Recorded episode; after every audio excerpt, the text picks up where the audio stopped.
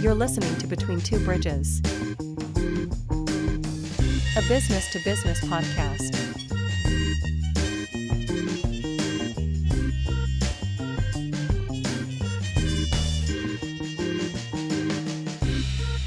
With your hosts, Anthony R. Destiny, Joe Ferrani, and Jerry Kenna.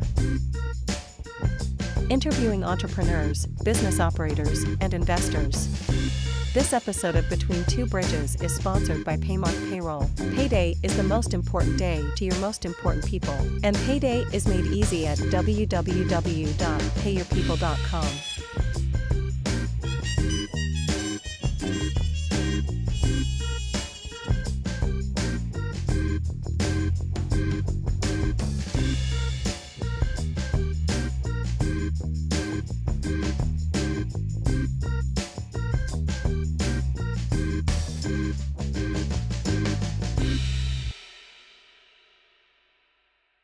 Alrighty, uh, we're here with another episode of Between Two Bridges. I'm uh, your co-host Anthony R. Destiny. I own a side hustle, Double A Concepts. You can check me out there.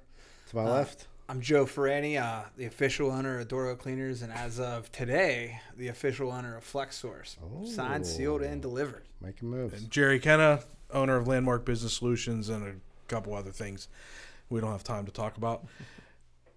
And then uh, bat and cleanup here. Yeah, uh, uh, why don't why are we doing an intro like it's NFL Sunday Night Football? Well, you never like- know who's watching. I'm like I'm like Matt Light, Westview Elementary, uh, .545 GPA. Go go Indians. no, I'm uh, I'm Matt Light. I'm a stand-up comedian uh, from Pittsburgh. What's your forty?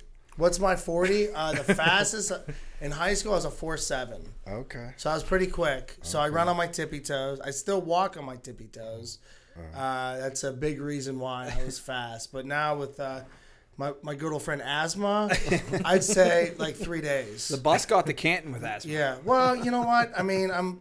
Yeah, fuck you. Okay, I need an excuse. I think Cam Heyward has it too, actually. Is that right? Yeah, he's always sucking wind and the got the the mask on. I mean, yeah, I'm just trying to come up with an excuse. guys. Not that not just I wasn't If there's athletic. anything wrong with it. Yeah. We probably all have a little bit of it. Yeah. I know that just walking through the woods the last couple of days, I was like, man, I need to get a quad. I'm getting out of shape. Not not get in better shape. Just Right. get a get a motor. no. Get resources, put a motor on it, and fucking enjoy. It. Because it's easier, yeah, yeah, Yeah. Work smarter, not harder. that's like, right. That's the way to do That's it. right. Get a quad. That's why we're all sitting here tonight because we all work a little bit smarter than the other guy. You know. That's the goal, right? Yeah.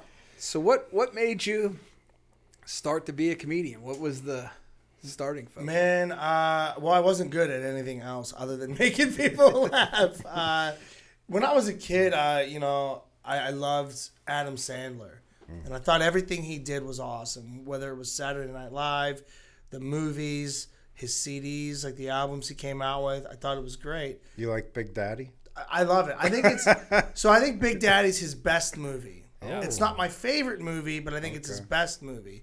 My favorite movie is Little Nicky. Uh, nobody likes it. Get in the Yeah. flask, Hey Valerie. Oh, it's the best. Yeah, when I let my hair grow out, it's like a, a thing in my house because like it's time You to get a like haircut because I have that droopy hair and I'm like, get in the flask, Adrian. Oh, I love all it. the time. Yeah. So So I like I, I did like I guess I was in maybe fourth or fifth grade. We had to do a project on somebody you looked up to. And that's when I learned that he did stand up comedy. He started at 18 years old. And I was like, well, when I'm 18, I'm going to start doing stand up comedy. And then, like him, I'll be on Saturday Night Live, I'll Netflix. None of that shit ever happened. But I did at 18 years old do start uh, stand up comedy. Wow, how'd you start? So I was at the time I was fresh out of high school.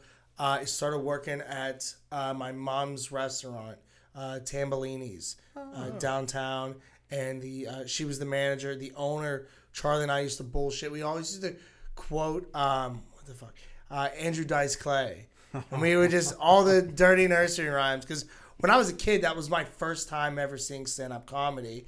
And I would watch it with my dad. My dad let me do whatever, and like you know, can I can I swear on this? yeah, fuck. All right, so like when he goes hickory dickory dock, this chick was sucking my cock. Like The clock struck two. I shot my goo. Oh, you know what I mean? Hey! So- Just smoking the cigarettes backwards. Yeah. Yeah. And Yeah. and my dad and I are laughing so hard. I'm laughing because I know he's making fun of the nursery rhyme that my dad tells me, but I don't really know what some chick is sucking my cock means. I just know that my dad thinks it's funny. So Right. I, dude, so there was a problem. I would repeat it.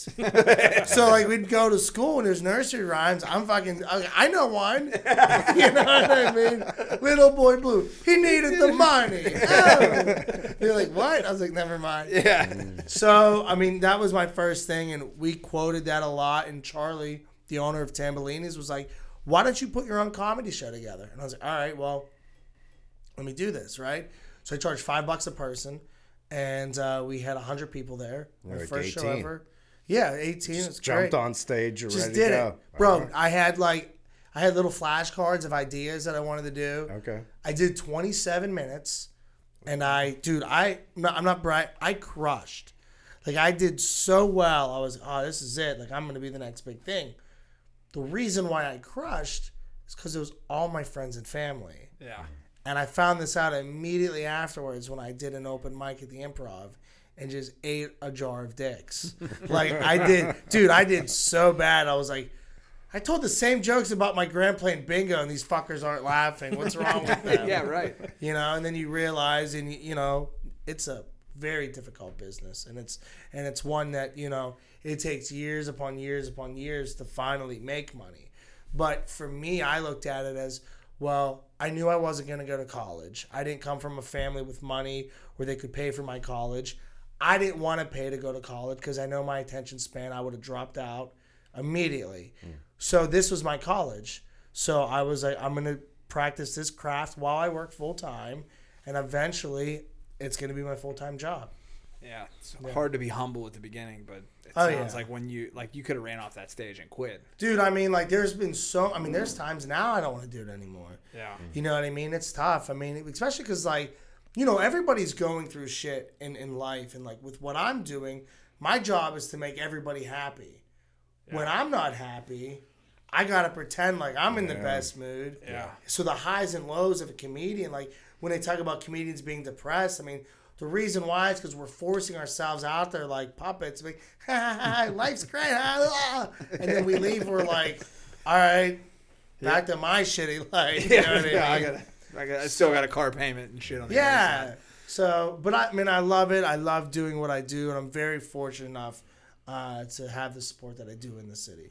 It's crazy to see too. Now there's a lot of access to other comedians through this media of podcasts. Like guys like Bert Kreischer talk about, like you know, they bomb still to this day. You Yeah. know, you're out there trying new material, and not everything's a Netflix special. So you go out there and tell a joke, and, and you could get canceled Do in a you heartbeat. take that personal if you bomb? Like, Yeah. I mean, Oh, that's it's got to be. worst. Yeah, like, can you? It's It- got to be. I feel embarrassed. I don't know. Bombing is is honestly worse than getting shut down by any girl in the world. uh, like it is just, but it, but it's inevitable. And and if you're not bombing, uh, I look at it as you're lazy because you're not trying new things. Yeah. Um, you're not taking chances, so you're very comfortable. You're not going to grow as a comic, and uh, you know, for me, like it pretty much took me like every Kobe Bryant meme, every quote of his to get me comfortable with what I'm doing because I mean, like a joke is not just I tell you it once and it works. I'm like, there it is. We're always rewriting it on stage and we work reworking it. So like what I'll do is if I bomb like when I go on stage and I do like open mics, when I first started, I'd write like the name of each premise so that I know what joke it is. And when I get off a stage, I would star it one through five how I thought it was. But I also recorded the audio. Then I would go back two days later when it was out of my head and I forgot what I did and actually listened to it and compared those notes. Um, and that kind of really helped me. But you will never get over bombing.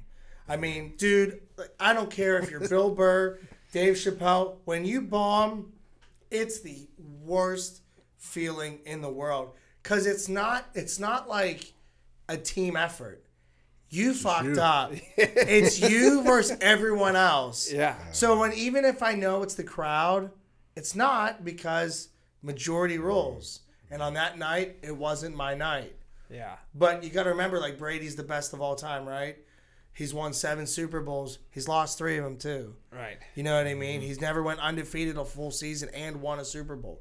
You're gonna have losses. Yeah. It's just you gotta have a short term memory and go, fuck it, tomorrow I'm gonna do it again. New set of people. Same Yeah. joke. You run run it back after it fails. Yeah, because I want to make sure, like, if it bombs three times in a row, maybe it's time to scrap it or like come at it from a different angle. Yeah. But it's, I mean, it's it's so weird because like, I do a lot of crowd work at my shows, and so for me, like, if the crowd does not like me and they're not giving me anything within the first five minutes, I kind of have to detour and be like, all right, now I got to go to plan A, B, C, or D. And when I go on stage, I'm not prepared. That's just my style. Yeah. I like being scared. I have hmm. no idea what I'm talking about before I go up. Holy shit. I go up there, and as I'm walking, I hear the music, and I'm looking up.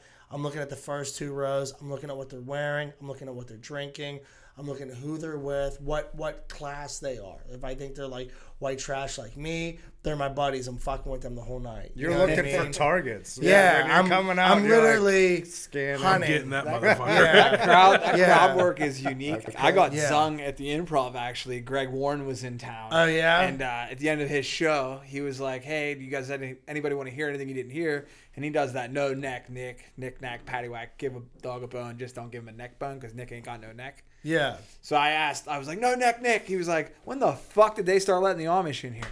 And I'm like, Oh, "You man. motherfucker! I wouldn't have said anything. I was trying to help you out. Now Yeah, you zung yeah, me." yeah. so that crowd work thing's unique. Yeah, and crowd work is becoming the new norm. Um, you know, there's guys like Matt Rife who is just blowing up everywhere from doing it, and you know, a lot of people are bitching about him. My whole thing is this: listen, whether you like him or not, he's been doing stand up for 12 years. Yeah. It's not an overnight thing. Is he a good looking guy? Does he probably get a lot of views because of that? Yeah. But so what? I wish I was fucking hotter too, dude. Yeah, no, you know what I mean? My biggest thing about Matt Rife is like when he got popular, I was at, I got mistaken for him. dude, when we said we were recording this podcast, the girl that works for me, I said we're having Matt Light on the podcast, and my yinzer comes out when I talk sometimes. Yeah. she was like, "You wait, wait, wait, you're having Matt Rife?" I was like, "Well, I wish." Yeah, yeah, dude, that's how it is. And, and when I first heard the name, I'm like, oh, the Asian community fucking loves me. Oh, Matt Rife. I was like, no, no, no, it's Matt Light. We're different. We're oh, you know. What I mean? And when they realize it's not Matt Rife, and they're like, oh, you have Matt Light. Okay. Now Who the fuck is that guy? you know what I mean? So, um, but it's it's been fun, and and and seeing him though, like grow the way that he does. I mean, he's got a team on social media. I mean, social media is the way to do it. I mean, you don't have to live in Los Angeles to be famous now.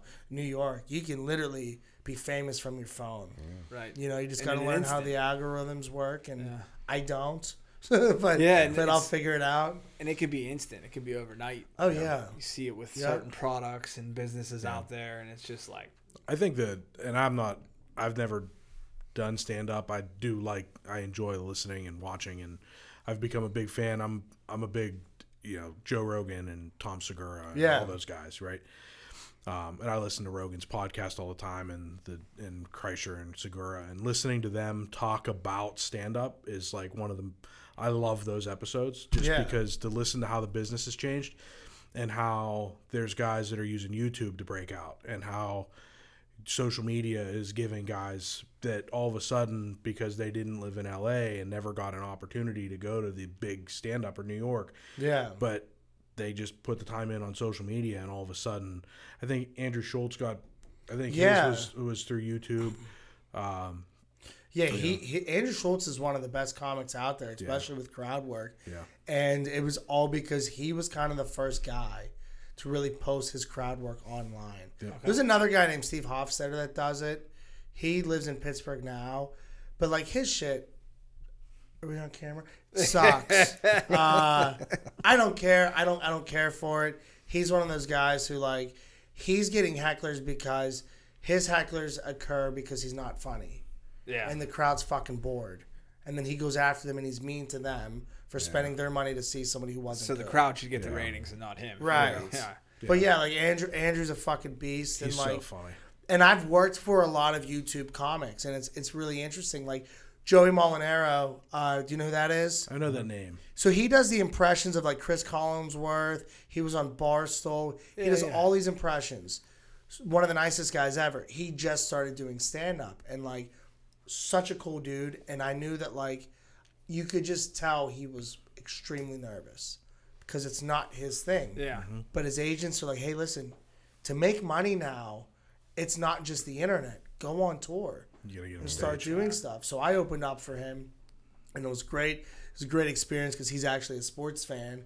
But some of the YouTube guys I've worked for at the Improv, they literally try and do like five minute TikToks, and then they do like oh Q and A just to fill up time, and I love that because those are people that because they're opening a new audience for me because this guy sucks, and I know he sucks. And they came to see And, I, comedy. and I'm gonna fucking bury him. right. So you're gonna get your photo with him, but you're gonna buy tickets to my next show. Right.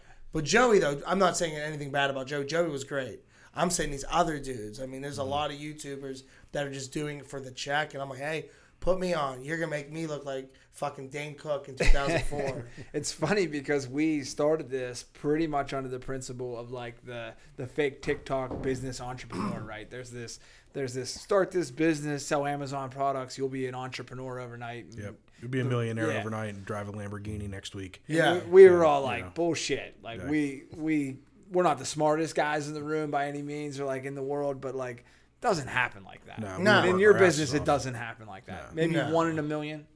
yeah, and I mean, especially with my business, it's like for me, what's funny is that like the videos that that I put out that are viral are the dumbest fucking videos I make. That's what people say. It's the, Dude, like Yeah. m- the video the that thing you didn't expect. Yeah, Yeah. it just goes. So like years ago, I was supposed to move to um, Los Angeles.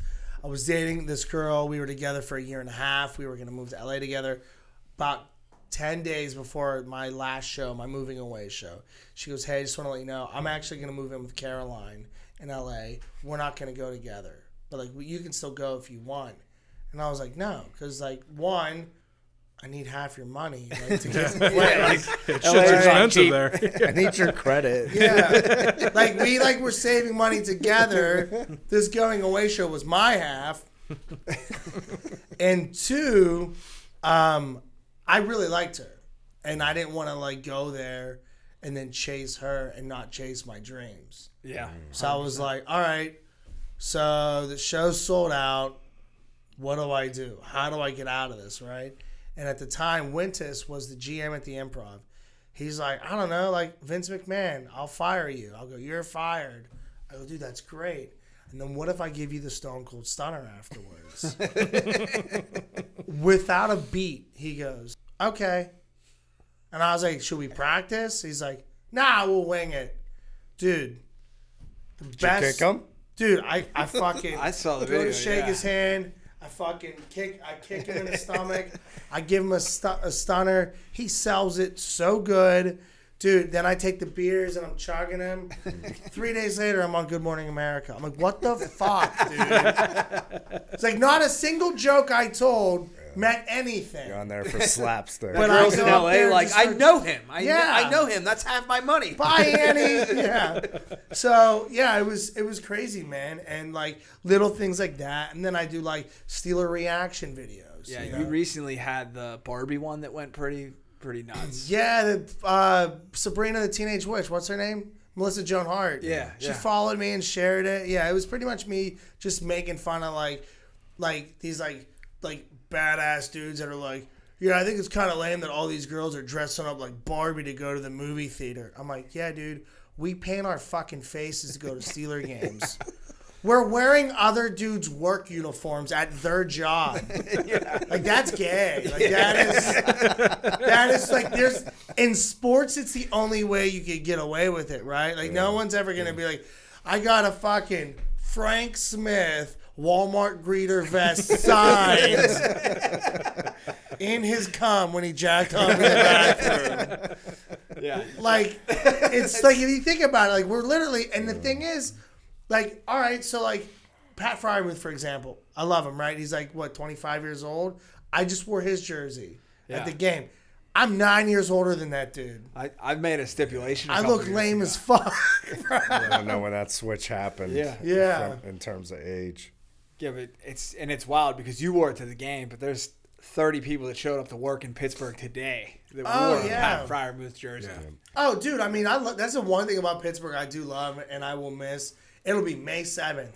And some chick's got an oversized Jerome Bettis jersey on a Giant Eagle.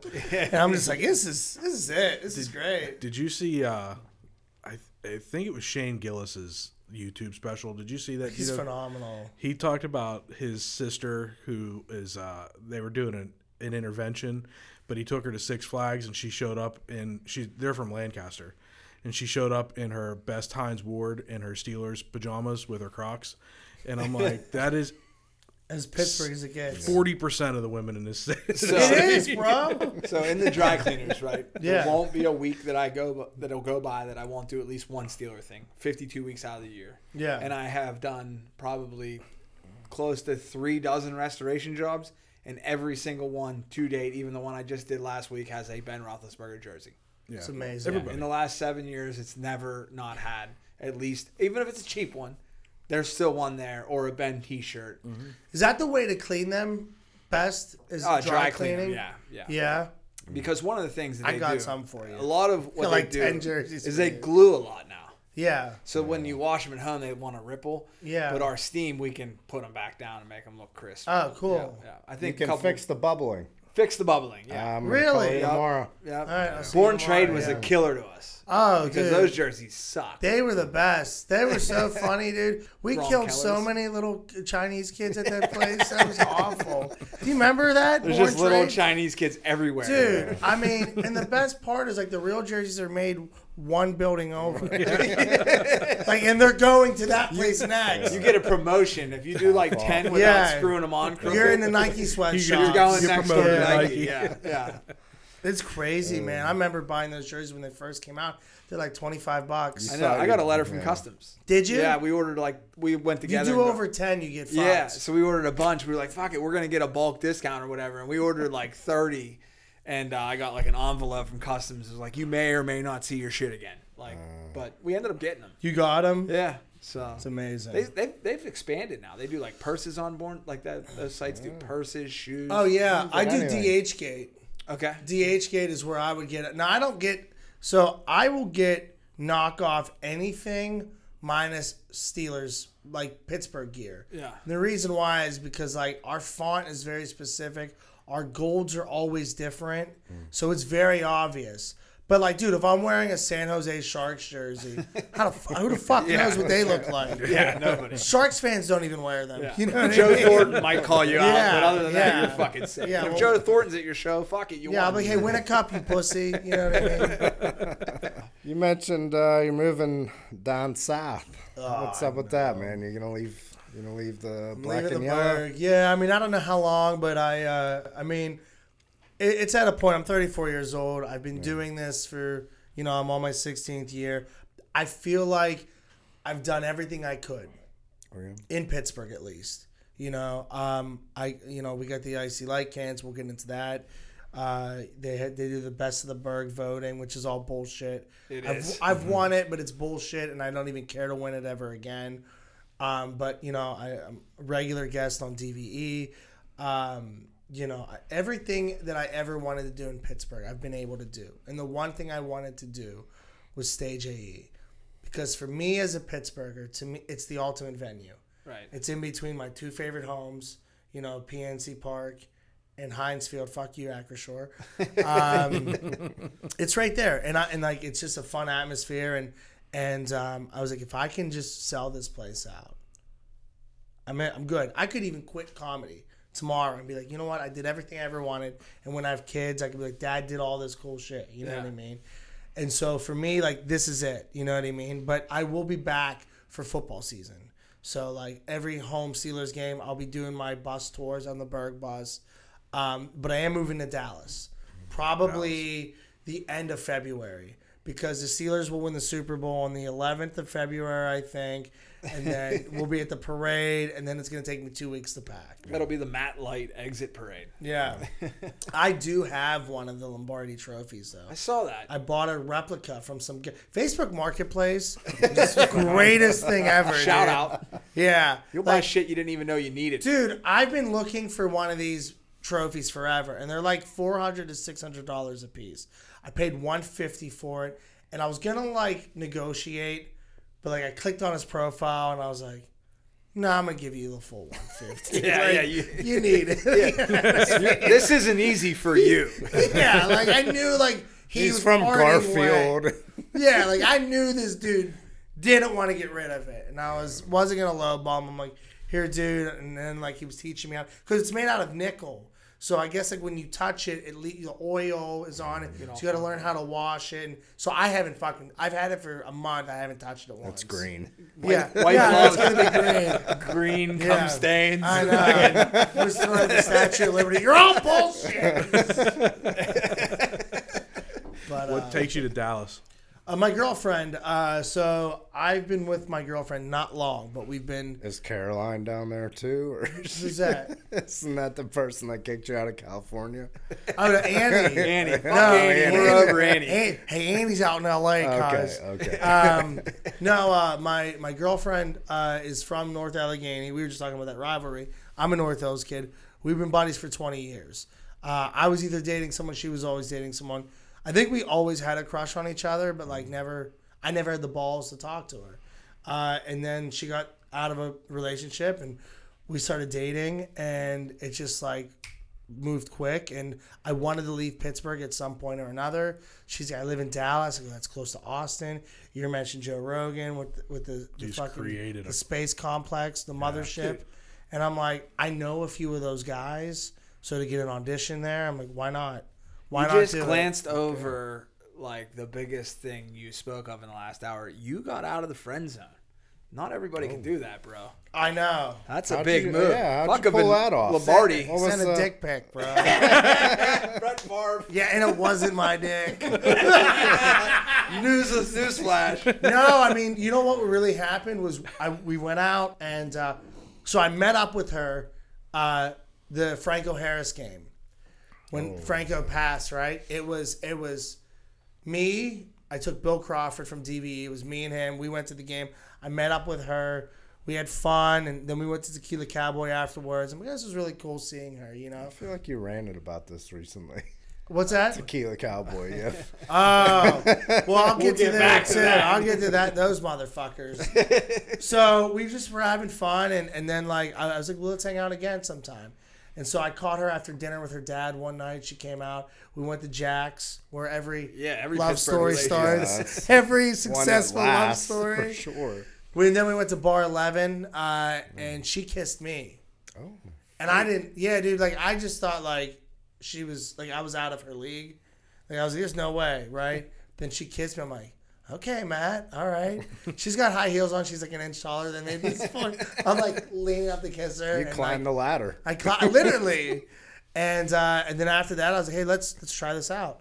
And uh, you know, we tried it out, and here we are. Yeah. But Tequila Cowboy, the the thing you're talking about, try to post on Facebook, because I've noticed they just throw you out for no reason. And like, what I wanted to know was there a lawsuit that happened? Because like I know they used to have the bull, Right. they don't have the bull anymore. So I don't know if like somebody like got on it and the bull broke because they were too big and it was like fat shaming, It or could if it was just happen. like somebody fell, got hurt. But like they throw people out for no reason, dude. I've been thrown out. I'm not even kidding for asking to charge my phone. Oh. So can I charge my phone? I Yeah, thought you maybe gotta there go. was an incident. There's multiple incidents. I mean, I didn't have pants on, but my point is, Your heart was in the right place. yeah, I was like, hey, can you? Yeah, I've been thrown out of some bars, and uh, it's always been for someone else's fault every goddamn time. Really? Yeah, I'm like, You're just with your buddy, and your buddy doesn't know when to shut the fuck up or wants to no. fight. Usually, I'm like uh, 64 beers deep and order a pitcher for last call, and then spill it all over the bar. And then my buddy tries to defend me, and then they, I'm old now. I'm 40 almost. Yeah. but like, I just would say stupid shit. You know, always Yeah. calling a bartender sweetheart. That's not a good one. yeah. Or Yeah, or like they're like, "Hey, where the fuck's my beer?" That normally doesn't work good. But, or like somebody wants to just start shit, and I'm not Yeah. one to decline shit. Like if shit's Oh, gonna I am. happen, let's get some shit going on in here because it's Tuesday at midnight, and I gotta go home soon. all my friends are tall, and so like it's great. Well, taller than me, and it's great for me because I talk shit, and I'll just be like, "Oh yeah, you want to fight? fight him first. and then my big dumb oh fucking friends are like, "What'd you say?" I'm like, "Yeah, yeah, yeah, yeah." What he said, and I just because I do that. If I was in a fight, I would get my ass kicked. I'm a little bitch for sure. I saw Mike Lang in a bar in Detroit Really? start a fight and then grab two beers off the bar and duck down. While all the Pittsburgh fans fought, he just ducked out, got back to the hotel, and he was reading the newspaper in the lobby, drinking his fucking beer. I'm like, you just started a fucking mean- melee down the street. How did he start it? He just like was talking shit. Really? Like Mike Lange would, yeah, fucking straight up. He like- always used to go to Denny's after the game on McKnight. Yeah, because he's from the North Hills. Is he? Yeah, because he was a customer of uh, my parents used to own the store on Babcock. It was Ruby's Cleaners, Yeah. and he was a customer there. Oh, so he's awesome. he's a North Hills guy. Yeah. So probably He's an just- NA fan though, if I were to guess. Fuck them. He's just yelling at you in his announcer voice at the bar. He's a piece of shit. Scratch my ass with a hacksaw, bitch. Yeah. slap, slap you, Sidney, motherfucker. Yeah, it was it was unique. He's a, he was a fuck. He's a voice man. Yeah. So, I, So maybe I he didn't even do anything. Maybe someone was like, "Don't bump him," you know. But he was not saying like, "Hey, just hey, break it up." Break Took it his up. beers and Just took his. He was a fucking drinker. That's for sure. So do you got to sell out the places you go to? Is it all commission? Could you take us behind the scenes there Yeah. from a business side? Well, when you first start doing stand-up comedy, it's kind of like you're f- like, okay, the, I think the reason why I've been more successful than other comedians in Pittsburgh, I don't think it's necessarily that I'm funnier, but I'm I'm I'm funny, but like I just think that like I took it as a business aspect, right? So like when guys were refusing to do like petty things, like clubs, there's a thing called a bringer show, and the way that that works is in, or- in order for you to get stage time, you got to bring five people, and I had no problem doing that. Like I had friends, I was like, hey, come to this, come to this, come to this. Well, a lot of these like comedians now are very like, I have anxiety and I don't, I don't have friends. It's like, well, enjoy performing at coffee shops for the rest of your fucking life. how do you do comedy if you have anxiety? Exa- dude, I don't even know. I just it is. I mean, alcohol probably helps. these, but they're all like all all new comedians, and I'm not trying to like talk bad about like people that started before, like after I did. They're all pussies. yeah. They they don't want to work. They want everything given to them. For me, like I'll tell you exactly how it starts. My first one to three years, it was just promoting, promoting, promoting, going to shows. I didn't even want money. If I didn't have a good set, I'd say keep the money. I don't care. You know what I mean? I'm just investing in myself. Right. Uh, now where I'm at, there's one of two options. One, I get a door deal where I get a percentage of the door, or I get a guarantee, or I combine them and I say whatever is greater, I get. So, like for example, with Stage AE, what I did was I got offered to do the show at Stage AE. right? awesome. I was like, cool. Do you have an agent, or they just No, I fucking do it all you on my on own. your cell? Yeah. And so I do it all on my own. My the last agent I had fucked me over. Seems to be a trend. In that Uh, Yeah, it was two. He didn't pay me for my last two shows. COVID hit, then he couldn't afford to, and I said, "Fuck you, I'm done with you, whatever." Um, so I've I've been done with that. Um, AE, it was really, do I want a set price or do I want to set my own price? So what I asked them, I go, "Can I rent the venue?" And they were like, "Yeah." Go, All right. How much? And I was told it was X Y Z, and I was like, "Holy shit! Okay, well." not going to make money if I do this. If I get sponsors on the show, they'll pay for the rental and then I get the whole fucking door. Oh, And so that's what I did. I ended up getting sponsors. I was like, hey, listen, like, this is a great opportunity for you guys. You're in front of 1,200 people, 1,200 yinzers that whatever I say, they love. You know what I mean? Because I'm authentic, dude. Like, I would never have a brand or a company sponsor a show that I don't believe in because it's just people see the bullshit in it and I call bullshit all the time. Yeah. So I just reached out to my friends' businesses and go, hey, do you want to do this? Cool. This is what it's gonna cost. You'll get a banner. You'll be at the show. You'll get a shout out. Whatever the fuck you want, I'll do it. I'll do a commercial for you. Whatever. So I got my venue pretty much paid for. So the I get the door at the show, and then I pay my comedians too, and stuff like that. So like when you're the headliner, the headliner really negotiates everything. But if you're the the host, the host standard rate is fifty dollars a show, which sucks. and I would never do that to my friends when I'm on a show.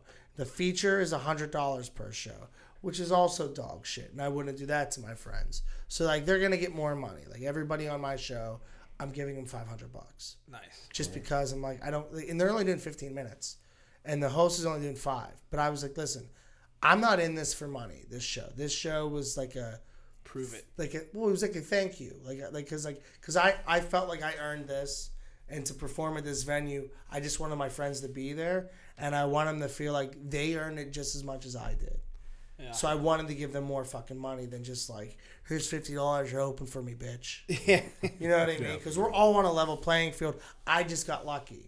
You So is Bill I mean? Crawford on? Bill Crawford's on the show. right? Crawford's on the show. Yeah. Crawford's fucking phenomenal. And like, by the way, like that rate is not Crawford's rate. Yeah. Crawford makes a fuck ton more. Yeah. But Bill's doing it as a favor because he knows what I what that job means to me, like being there. You know what I mean? And he stayed. I mean, he stayed in Pittsburgh, right? He's Well, he stayed, and I, I, if he wouldn't have gotten DVE, he would have left. I don't know if he would have stayed. Because I wouldn't have. Right. You know what I mean? That being said, he has two daughters, though. Yeah. So what he did was brilliant because one, he gets to try out new material every single day, every morning. Yeah. But it's a very difficult job. I don't know how he does it. I don't know how he gets up the time he does. I don't know how he balances with his life. Bill Crawford is a fucking workhorse. Yeah. I mean, and he's hysterical. And when he got DVE, dude, I was, I knew like the guys that were in the running for it. You know what I mean? And I don't know if you guys know this story, but Billy Gardell auditioned for it. Really? No shit. And before they offered him it, and he goes, Hold on one second. I have one pilot to go, and then I'll let you know how it goes. Now Mike and Molly. It was Mike and Molly.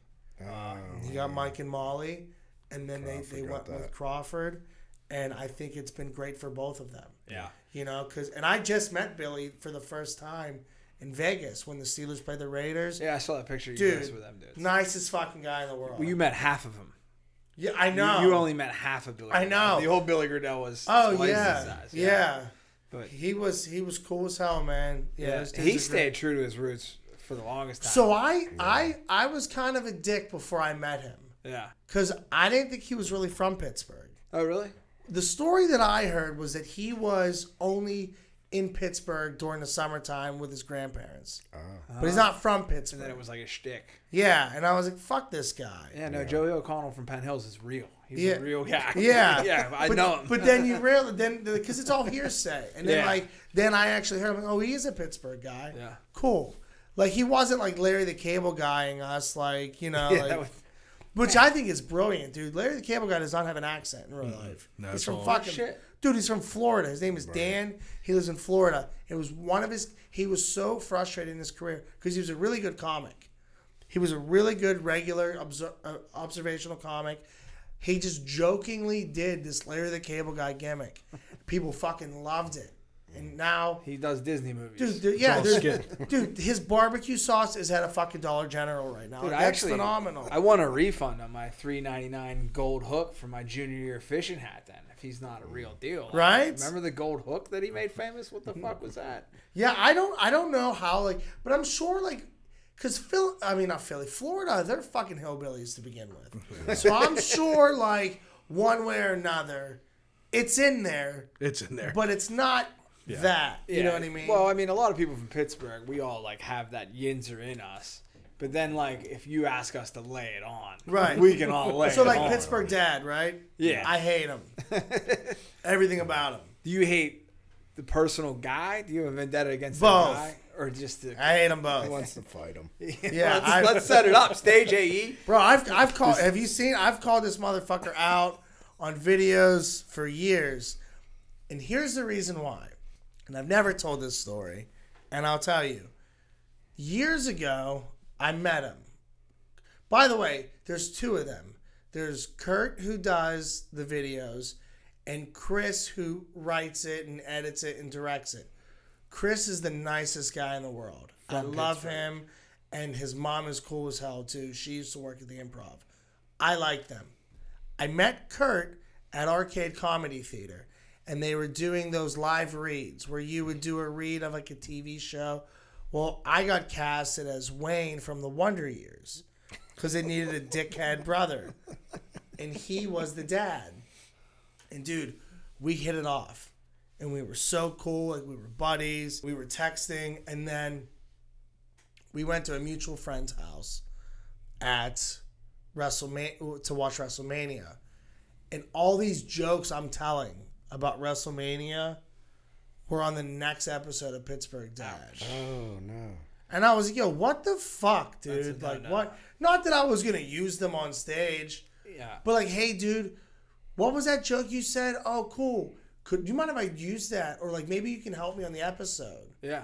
Or, hey, Sure. or just a hey, watch the next episode. I Right. used your Hey, shit. Exactly. Not like I'm going to fucking sneakily fucking do it. You know what I mean? So like, that kind of rubbed me the wrong way.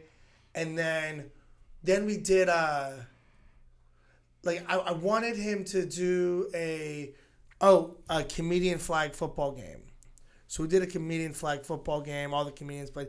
He played. He was against me, and like uh, I scored a touchdown. And my touchdown celebration, I scored like fucking six touchdowns. and my celebration was I would go. Remember when Joe Horn went underneath the goalpost to call somebody? I did it, but I was thumbs downing all his dumb fucking YouTube videos. he got mad, and I was just kidding. You know what I mean? just jostling around. But then, like, we were still cool, and then, like, eventually, I'm, maybe I'm just really bitter. This sounds like, but I was like, hey, dude, like, I got this podcast on the Trib. I got like fucking Chris Jericho. I got like actual guys on this thing. Like, do you want to be on it? He's like, yeah, I just don't think our brands match. Hmm. Hmm. What do you, What do you mean? I'm a Pittsburgh comedian doing a podcast. Yeah, You're like what? What's the dad. difference between you and I, other than I make people laugh? Like other than that, and so like after that, like he just and then like I said something about the Steelers, and he made a fucking negative comment, and I was like, "Fuck this dude! Like he's a fraud." There's. Did you ever see the best Pittsburgh dad video? I mean, No. subjective, but what do you mean? where he's drunk at a bar and it's it's just him drunk at a bar and he's yelling fuck hockey he's like "This is- we're not canadian he's like this is pittsburgh all we care about is baseball and football that's it oh. fuck sidney crosby fuck the penguins Yeah. and so then the next episode of pittsburgh dad because it went viral he was surrounded by all penguin shit Yeah. and i was like okay that's clever i still fucking hate you though but yeah i don't like him Can't pull one over Yeah. on the real comedian here. Yeah i don't like him so is he from Pittsburgh? no Nah, yeah, the guy that writes uh, it's from not good. Pittsburgh. Yeah, he's not from Pittsburgh, and then he went. To, but I'm not gonna bash him for that because, like, I think he lived like an hour outside of Pittsburgh. Okay. Right, and then he moved to LA to be. A, so my whole thing is that's not a transplant. If you move somewhere else Right. to pursue your dreams, you're still a Pittsburgher, Right. Yeah. and you come back or you don't. It's just when you act like you're this, but you were never this, Yeah. then it's a problem. But I don't think he was ever from Pittsburgh. Yeah, that's what Jimmy Buffett was always like a Key West guy. Went to Nashville, tried it. It didn't work. Went back to Key West and then nailed it. And he didn't say he was out of Nashville. He kept to his island roots in Yeah. Margaritaville. You know, like Yeah. I guess you know. I, I think that he has a huge following just because we can all relate.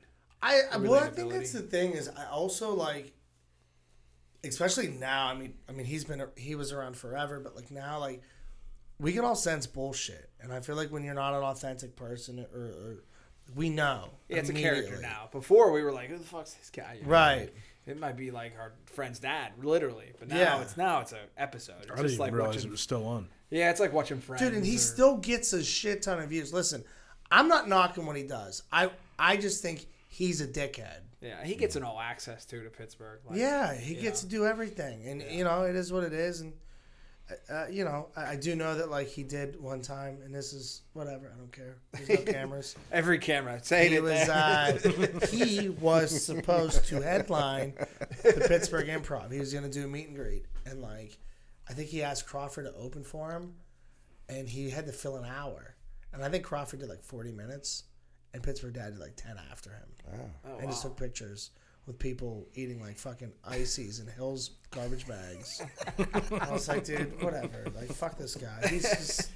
Well, he's not on a fucking IC Light can. Hey, he's not on did it. uh? I mean, how do you pull? Because that's my bucket list to be on a fucking beer can. Dude, How'd I you don't- pull that off? I don't know. I feel like Someone paid reach enough. out. Yeah. I mean, is it? So Hey, we want you on a fucking can. Yeah. So since 2019, I've been doing these videos called the Tailgoats. Yeah. And what I the the idea of the the thing was I love roasting people, and people Sure. were like, "Well, it's it's real easy for you to roast somebody when you're at your show." Can you roast us? No, Not yet. He will. I like you guys. We got a half an hour left. We're, we're I like you guys. But like at a show, like oh, it's so easy for you to roast. You have a microphone and nobody else does, and they're there to see you. I'm like, okay, I'm gonna go do it at a Browns tailgate. It was hilarious. I'm gonna do it at a Ravens tailgate. I'm gonna do it at a Bengals tailgate. You made it out of Baltimore. Dude, I went. I drove to all their fucking stadiums and rip them all apart. And you know what? I and then afterwards, I would like bury the hatchet by the like we're just busting each other's balls. Drink this beer, and then they would review it and they'd say, "Oh, I like IC Light," you know. And so that was like I did these videos for IC Light, and then they um you know, they gave me the ugly sweaters to wear every now and then. Um, this time, excuse me, last year, I had a meeting with Neil. He's uh, Neil Early, one of the advertising guys. He says, "Hey, I got a question for you. I don't know if you'd be interested in this." He's like, uh, "Would you want to be on a, a can?" I was like, "What do you mean?" It's Like, we want you on the IC Light can. Dude, I'm trying so hard not to cry. Like I'm so Yeah, happy. you're like, like, the ends of Jack Christmas. Ham, I'm Iron like, Coat, Yeah. Matt Light. I was like, Maybe. that sounds cool, I guess. I mean, like, do, how much money do I get? Like, like, and then like, you know, got the evil devil and the good devil. It's like, stop negotiating, dickhead. Just say yes. You know what I mean? And I was like, fuck yeah, let's do it. And I didn't, I didn't want any, I didn't care what the details were. Yeah. I was like, let's do it. And then, dude, the second we left the meeting, I called my dad. Like, I'm on a fucking IC like, hey, let's. I made it. Yeah. Yeah. And it was like, because like, there's two things. Like, okay, in Hollywood, you got your little star, your bullshit Walk of Fame.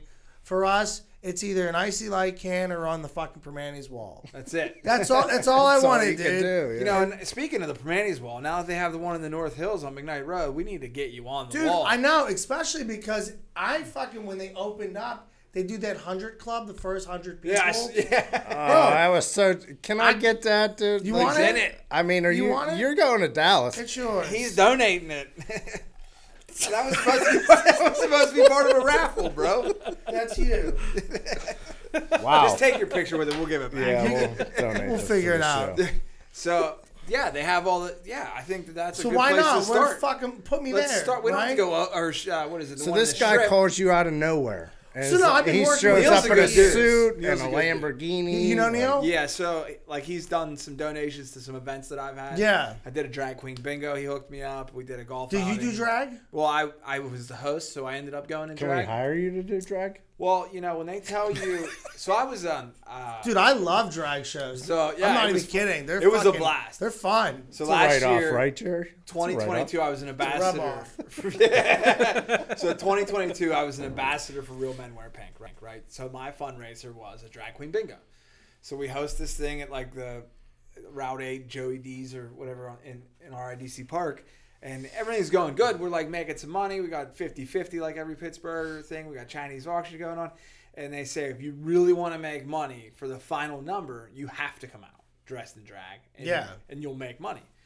So all night I'm shellacking buckets, IC Light, and finally I'm like, well, the goal is is to raise money. Let's raise some money. So they put me in this thing, and they're like, we got tape because my like balls are hanging out of the end of the Oh, thing, you know. And they're like, we got tape. I'm like, whoa, whoa, I'll keep my underwear on, and I go out to Raining Men, and I had six hundred dollars stuffed in my That's amazing. dress, and I was like, Yeah. any- anything to save a set of boobs, you know what I mean? But it was, Yeah. uh, it was, uh, I'd do it again. You know, I think it's a bad, uh, they get a bad rap. It's a fucking fun Dude, time. so it's I- a fun time. I went to a drag show in in Miami. It was the first time I ever went to one, and it was fuck. It was on accident, obviously, and uh, it was aw- it was awesome though. You were Like, going to accidentally- no, I Miami was to with go my to girlfriend, so I couldn't be like cranking one and go, hey. It's intense. Yeah, it was great. It's very intense. And, And- like we're getting like the half-ass. Like I go to Key West and I see him in Key West. Yeah. And it's like a production. Oh yeah. Yeah. They, So they, kudos to drag queens everywhere. I, I'll tell you a story. Last year, I, I went to Goldmark, and uh, they're, I'm at Goldmark, and I get in there, and they're like, "Just so you know, it's a drag show." And I was like, "All right, cool. Like, what what Bud Light specials? Like, what are we doing? Like, you know?" and I go in, I'm like, "Cool." And I text my cousin. My cousin does drag, and I'm like, "Billy, are you are you at this drag show? Are you performing tonight? Right?" And then they introduce like I forget the, the the dancer's name. We'll just say like Cinderella. Cinderella, right? We'll say Cinderella, and she comes out, and I'm like, holy shit, it's Billy, and like I'm laughing so fucking hard because he has no clue I'm here, right? And like I just got done doing one of my bus tours. So I have a fuck ton of ones for tips. I'm like, I'm gonna make it rain on him. And Oh Jesus! Cinderella or whatever comes up, starts dancing. I'm like, I'm so proud of you, girl. I'm start making it rain. and I hear, thanks, bitch, licks my ear and then smacks my ass.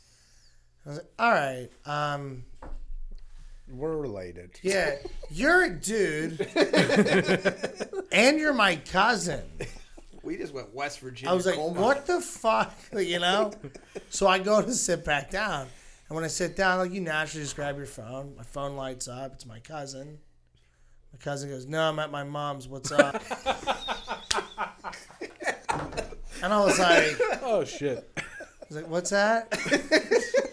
He's like, "I'm at my mom's." I go, no, "You're not. You're not Cinderella." He's like, "No, she's fabulous though." Oh, fuck. I was like, no, I know. Cinderella just licked my ear and grabbed my ass. And my gay cousin replies, "Ha ha, fag. I was just like, this is phenomenal, you know? So then I fucked Cinderella that night.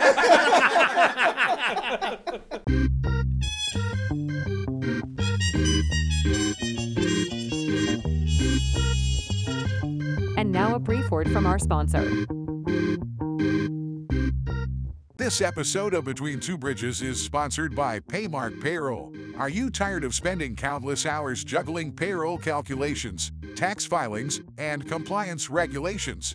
Well, say goodbye to that chore and let Paymark Payroll take the burden off your shoulders. With our secure online portal, you can access your business information from any internet location, even your phone. Employees will love the ability to receive direct deposits, and they can access all their pay stubs, tax forms, and information through their own portal.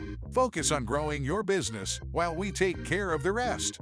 With top notch customer support, we're always here to assist you with anything at any time. Don't let payroll stress hold you back. Choose Paymark Payroll and experience the freedom to thrive.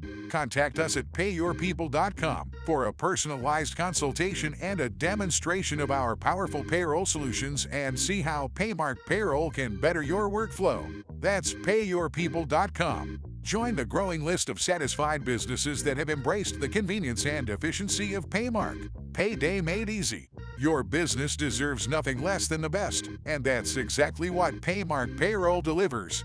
Now back to the show. Start us back up and let's start with the fucking first pitch. Fuck you guys. I don't want to You don't want to talk about it at all? I'm kidding. I'm kidding.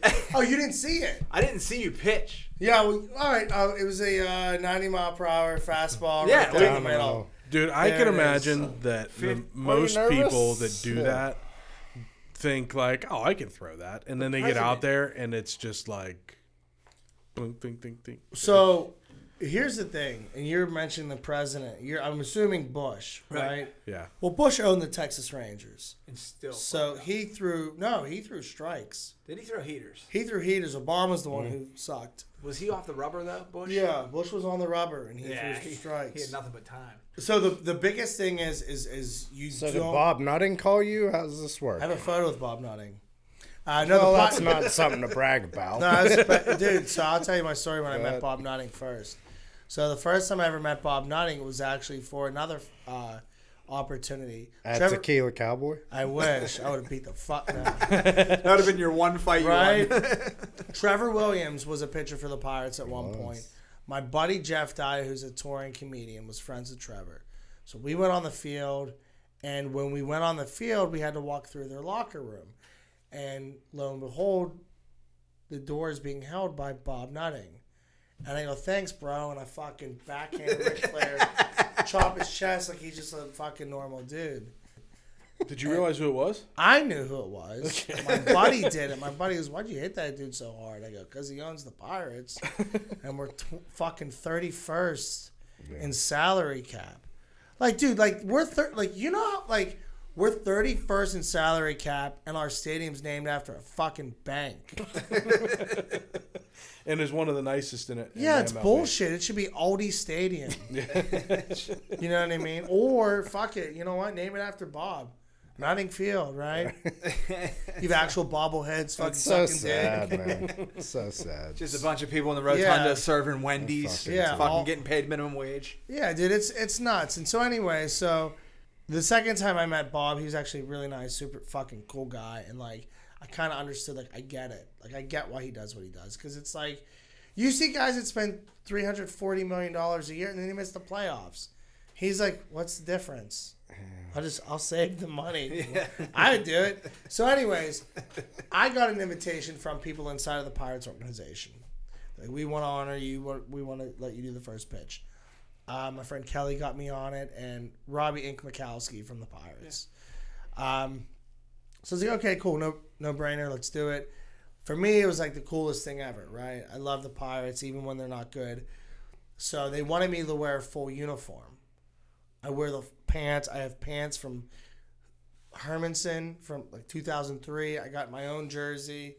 I'm wearing my buddy's softball glove because I haven't thrown a baseball in 20 fucking years. But I played left field and I was good. I had a good arm, everything like that. So I practiced one day the week before. And I'd say 80% of them were strikes, right down the middle, without the mound though. So they announce me, they bring me up, and the biggest thing is you don't want to throw it into the dirt. That's it. As long as you don't throw it in the dirt, nobody cares. So I go up there and Do you go through the main gate? Do you fucking like you go going through, the, there's a there's a clubhouse? Is there a secret entrance? Okay, so I'll explain. So left left You're in the field. sewer. Do you know? Yeah, I, yeah. I hung out turtle? with four turtles. Raphael gave me the, the, the inaugural John pitch. Vaughn, Yeah. Jean-Claude Van Damme break in there for you. So left field, there's there's a you know outside on Federal Street where they have the beers and everything. Right behind them is where we walk in. There's a little door. You go in. It's the administrative office. You go in there. They grab your credentials. They walk you in there, and then they walk you through the locker room and everything. It's fucking cool. And so like I go out nice there. locker room. Oh yeah, it's it's it's Top of the everything is line? top notch. Okay. Yeah, everything they have is top notch. Aside from the players. Other than the players. So why do you think the place is so nice? you gotta pay anyone. So I go up there, they say my name, dude. I, I promise you, I had like three IC Light mangoes and a green tea shot. I felt great. I wasn't nervous at all. I didn't fucking look at anyone. I and then real quick I looked over my buddies, so what up? I go up there. I'm like, yes, fuck it. I'm gonna throw a strike. And then I wind up and I like so I throw like a like a quarterback, not as a because a pitcher you come like that. As a, I threw it like this because that's how I I've been throwing recently because I've thrown footballs more often and than football throwing. Yeah. So, uh, but as soon as it come out of my fingertips, it was like Ralphie in a Christmas store when he dropped his dad's tools. I, I literally was like, fuck. And I knew, right? It sailed 20 feet over his fucking head. Top, but at least it didn't hit the dirt. So I'm like at this point so fucking upset. Like it was a worse moment than 9/11 for me. Honestly, I was like, I didn't know those guys. Like this, I knew what I did. I felt. I was like, fuck. You let down the whole city at I this moment. know. And I was like, and so like I'm so bummed out. My girlfriend's she's like, it's okay. I'm like, leave me the fuck alone. I was like, I love you. Just, I'm, I'll be fine. Just it's gonna be okay. Then my fucking dad comes over to me. He's like, hey, here's what you need to do. I was like, Fred, I don't need advice. It's the first pitch. Yeah. I don't get a third pitch. I'm not going after the fucking pierogies. That was it, right? That was fucking it. There's no do over, There's Dad. no do overs. Forever. So then I'm like, well, let me watch it on camera. And my buddy Ryan's like, I got it. My dad is standing next to where Ryan's filming. The second it goes over his head, I hear my dad go, he throws like a fucking bitch. and I was like, dude, like, I can't ever post this now. Because my dad called me. Well, I was proud of you because I saw all the pre pictures and the mound Yeah, pictures. that's all I'm fucking I didn't, showing. I didn't see your video.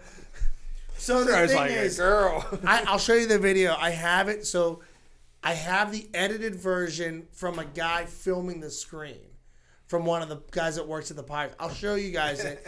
But I want to get the actual good quality one because I want Robbie and I to talk about it at AE. Yeah, I KBL was so Sports version of it. Robbie's laughing. Robbie could have caught it. He could have stood up and caught it. But he thought it was funnier to sail over his head. and like and then like I, I go over and I throw my glove up like to make it like anime because I'm a comedian. But I'm still actually really pissed off deep inside. But I'm trying to play it up. Camera goes, say hi to the camera. I go, fuck you and your camera. I walked away. I was ah. so fucking mad. And then like it took me a couple days to realize that was the best case scenario. Because if I throw a strike, That's it. That's it. who cares? You'll never remember it. But the one I did and threw it ridiculous, dude, it was bad enough to where it looked like I did it on purpose. Yeah. So I'm just like, I don't know, did I? Did I? But the truth is not. I just fucking suck at baseball. You should have stone cold stunnered Robbie right there in the dirt. Full Dude, I, send. I should have just clotheslined the fucking parent and just. By the way, I think I Going think the down in parent's Pittsburgh banging Pirate Hannah. history. You ever watch the Jalapeno pierogi race? Hannah, yeah. He helps her every time, Smashes that dude. pierogi. Yeah, she's a side pierogi for sure. we we had gotten tickets from my insurance guy, like my kid's first baseball game, and it's like Yeah. a real family. We're right behind home plate, and that's the I think the first time I met you in person. You were right behind me. This dude's just like laying it on thick. Like everything was clean and fun, but he was giving it to everybody, and I was like, couldn't help but just laugh the whole time. Oh yeah, dude. My favorite, my favorite game I went to, Pirates game, where I just had fun, was I went to, I went to, uh, I went to Pride game. It was not this year, but last season, and he gave out Pride T-shirts. And the only reason why I remember they were Pride T-shirts is because I had a backlash on TikTok because of what I did. I thought it was funny because it's Free Shirt Friday. I didn't even look at what the shirts were. I didn't care. Every out, I was Hulk Hogan ripping one off. of. Like, so, dude, I like ripped 70 at the door. 27 outs, right? There's 20. Every fucking out, the Pirates Hulk Hogan it. Everyone, like everyone's throwing shirts from the upper deck to get me these. Dude, I got brush burns on my fucking, and I'm just pulling them, you know, and and they're not pre-ripped because they're cheap ass shirts. You can just rip them. And then on TikTok, everyone's like, he hates gay people. And I'm like, dude, no, I hate the Pirates, you idiots. I hate free shirt But how great is it that the Pride game was against the San Francisco Giants? Somebody had a hand in it. Dude, they 100% were like, ah, well, both We'll teams. We're on both teams now. Oh. Oh man. That was so much fun. So when the uh, IC Light cans, when are they available? Are they gonna they're gonna be in the pounders only? They are pounders only. They let me pick, and I was like, we're doing pounders. It's funny because I had uh, I have a theory. First of all, 16 ounce IC IC Light can best it tastes in any format. Really? I I, I like 100%. bottle. I like, I just, every beer to me is better bottle. Mm. than canned. Well, I'm- I I think. I think that extra four Sitting on it is a lot easier too. To me, the, when you crack a beer, He just kept going. This is a good one. to me, when you crack a beer, you take that first swig. I feel like in twelve It's twelve just a format, metallic taste. I don't but know. no, in a four ounce or twelve ounce format, you're losing a quarter of your beer or a third of your beer. True. So the sixteen ounce gives you the swig, and then Yeah, but you you act like you only can have one. Who fucking cares? Drink another one. Drink them all. He lost three ounces, so he's, Yeah. he's And then there's something to be said for ordering a pounder. You know, Like, Yeah, give me that's the pounder. That's true. So, Well, that's why I picked it though, because I thought it sounded cooler. And uh, if any law enforcement's watching, it takes 16 ounces for me to get to work in the North Hills to my house. I mean, it's a fir- it's a perfect one beer. It's a road. 16 It's a ounce road beer. soda. Yeah. It's my road soda. Road soda. And I I'm like good that. to Never go. that. So- So, yeah, That's great. Yeah, I mean, yeah, so they so they uh, they debut next Saturday nice. at the show, the sixteenth. So they're, they're we just literally just talked to AE and we're like, listen, we know, mm, you know, we have a bunch of sponsors. Fuck you. I rented the room. You're putting these in there. Hmm. So I mean, IC Lights there anyways, and and Iron City is a sponsor. Right. But like there had to be like so what I didn't know. My Do image you had get to be co- a commission on concessions and stuff? If you're No. like, yeah, I sell 30 cases, let me get. No, because here's the thing. Like, and the, the, my deal with them was they gave me a lot of money up front. Sure. And for me, I was like, that's good. AE or st- IC Light? IC Light Nice. with with the sponsoring and the, of Yeah. the show. What were you saying about your image? So the thing is, I had to sign like the likeness agreement that they can do whatever they want with it. I was yeah, let's do it. But if I do merch, I get all the shirts. I get hundred percent of the shirt money, and I'll make my own shirts. You don't have to worry about it. And they're like, cool, no problem.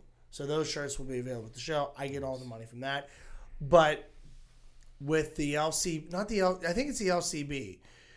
There's a really weird legality with it where every label has to be approved through the government or some sort of to I think the reason why is because you remember like Joe Cool the camel Yeah. how it was cool to make it look like you're drink or smoking mm-hmm. so we had to wait with legal to see if we could actually get them out We had to make you mm. look that- as uncool as possible. Yes. That's why if you look at the cans, these ones have a label on them. Uh-huh. Where the other ones, the metal is like Wrapped. wrapped. wrapped. The metal's wrapped. So mm. this version, because we didn't know how many we were allowed to do. Right. So we started with 6,000. We have 6,000 cans. It's 250 cases. Uh, I'm I got six of the cases. Uh, I gave out five of them at my tailgate because I didn't care. I wanted the first one that got off, and I have a personal case for my friends and family. And then like at AE though, um, I'm assuming they're all going to be there because that's not a lot of beers. If it holds 1,200 people, they're all fucking gone that day. I'm I hope so, or I didn't do my job. Like we better drink. You know what I mean? Like that's so. So we uh, we had the Cowher can, the Iron City can last Yeah. year, and I have a like a can opener, and I'm opening them from the bottom after Just probably the drain, yeah. yeah after a terrible Steeler loss probably, and my wife walks into the kitchen and goes, "The hell are you doing?" And I just look over, I'm like, "They're collectible." I'm drinking them from the bottom, you know. That's what you do. You open them from the bottom, Yeah. you put them on your I beam in your garage, and, and then you Yeah. have them for life. So if that one's mine. It's going on my my garage I beam. Hell yeah, dude! Fuck yeah! No, that means a lot, man. It was, it was cool because they, uh, they, they said I was the first non-athlete, like sports related, and I wanted to be like, well, wait till you see my first pitch. I'm an athlete. man. Definitely a fucking athlete, dude. Yeah, they Iron City did a lot of that. They would put companies on them back Yeah. in the day, like the old steel cans. They, they, I mean, they really were a Pittsburgh-based company. dude and i and i can't say enough good things about them like i i just think the people there are so good and their marketing team. I mean like so i i got in touch with them. Um i know jamie bartley if you know who jamie is. Jamie is in sales there. She's the best. Um rachel does the uh i think she's like head of marketing over there. And like they just know how to hone in on the demographic because, you know, when it comes to beer, you have your beer and you stick with it for life, right? Mm-hmm. so they're not worried about the beer drinkers, beer boilermaker, steel. Fucking, you're already with us or you're not. Right. They're going for 21 to 35, and so that's why I'm on the can mm-hmm. because I, you know what I mean. Like it just makes sense that it's like, dude, I drank it at this age. And now I'm on it. If you drink enough, you can be on a fucking can. my, my grandmother drank it, and whenever they were going through hard times, and, and I said, I'm not drinking to get drunk. I'm drinking to save my city. You know, I, I felt like Iron City was on its way out. I was like, so people were drinking Natty Light. I was drinking IC Light. Like I was like, send it. You know, oh yeah. I felt like it needed to stay here. I don't know. It's just Yinzer in me. You know. Well, when Cliff bought the company, man, like he really like changed the the the thing because it was just like. It's probably like ten years ago. Nobody gave a fuck about. Couldn't Iron get an City IC Light beer. ball game. Nobody cared. I mean, they just. I mean, Anheuser Busch bought it, right? Anheuser Busch No. owned it, didn't they? It's in St. Louis No, now. it, it, what's that? Iron City. Is. No, it was made in Latrobe. They outsourced the production from mm-hmm. Lawrenceville to Latrobe. It was always the same person that owned it. Then they got into the problem with the sewer commission in Pittsburgh, and that's when Cliff bought it and bailed them out because they, they were getting ready to go into litigation. but this is like fun for him. yeah, He, dude, like when I tell you this guy loves, Yeah. like, I think he has his money from coal. yeah, uh, Rosebud Mines. Is that what it is? Yeah. Dude, like, and the thing is, like, what I, like, he's a Pittsburgher. Like, bro, like, you meet him, he doesn't introduce himself as the owner of IC Light, Pittsburgh Brewing. You would never fucking know. You're like, oh, that's my buddy at the tailgate, Cliff. Like, I was talking, talking up with him for a while, and uh, and Neil comes out to me. He's like, you know, that's the owner, right? And I was like, nah, he's fucking cool as hell, though. Yeah. Then he come up to me like later on. He goes, "You do videos for us, right?" And I was like, "Yeah." He's like, "I love them, man. They're great." And I was like, "Wow, it's so cool." Like that, like, cause dude, like pe- people change with money. You know what I mean? It just happens. People. This guy just, if anything, just looks at ways to help the community with it. He just had a Christmas party for Rosebud, sixteen hundred guests, and from I have a friend that works for them, and he didn't spare any expense. It was it Yeah. was solid, you know. Well, the rumor is, um, you know, and I don't know how true this is, but if they didn't p- bring out their new headquarters over on 28, they were going to bid for Heinz Field and make an Iron City Stadium. Oh. I don't know how true that is. That's hearsay. Keep drinking Iron City. That Well, we deal's only five had, years. We almost had Iron City Stadium, which would have been fucking so cool. Like that It still name could was happen. badass. Um, Still, yeah, could we're happen. nine years. yeah, Nine we years. got eight years now. Yeah, I mean, dude, like 150 million dollars. People were mad about the name change, dude. Like, if I change it, like 150 million dollars, your new name is cocksucker, right? Dude, Yeah. 150 dollars, I'll suck a cock. You know what I mean? Like, is that the number? I will either suck one or get rid of one. I mean, Yeah. I'll kill someone. yeah, I mean, I'll cut mine off. Get me out of trouble. I like how this is a "Wait, biz. This is a business podcast, so I Yeah. guess 150 million bucks, we'd walk away from a lot of shit, Oh yeah. or walk into shit, or do whatever we got to do. What's the hardest part of your your your your deal now? Like now that you've done it, been there, done that. Like Seems like you spend a lot of. I mean, I was surprised to hear you listen to your shows, and you. I mean, do you spend a lot of time listening to other guys to get motivation, or No, I uh so like I hate you spend eighty hours a week? Like, what are you putting into comedy? comedy. Yeah. Uh, well, when when a big show like this is coming up for me, and it's all like self marketing and everything like that. Unfortunately, it's like 80-20. It's eighty percent marketing, twenty percent. So like you got to get to a point where like your name is big enough and you don't have to do this stuff anymore, and then you can work more on comedy. Dude, like literally, I am I'm no bullshit. I am going through like I, I'm right now. I have a warning on my messenger face because I I will message if you like that I'm posting a show and you like it. I message you go, are you coming to the show? Like come out to the fucking show, and I will message every single one of you. Like to mm. me, because it's like. You know, you got to build the. If you know you're good enough, you build it. You know, You're an mean? entrepreneur. You're you're selling yourself. Yeah, no, it is. I mean, it's a business. You're selling yourself. I'm the product, you know, Yeah. and I have to sell it. And if you know there's buyers, I put you on the spot and go, "You're now." Like I'm not waiting. There's no objective. I'm not waiting for it. right now. You don't want to go? Cool. I think you pr- you're just so programmed because I think in the middle of our conversation to get you here, you were like, "Did you get your tickets?" Oh yeah, fuck yeah! And Yeah. because of that, you're buying more tickets. Oh, I'll be there.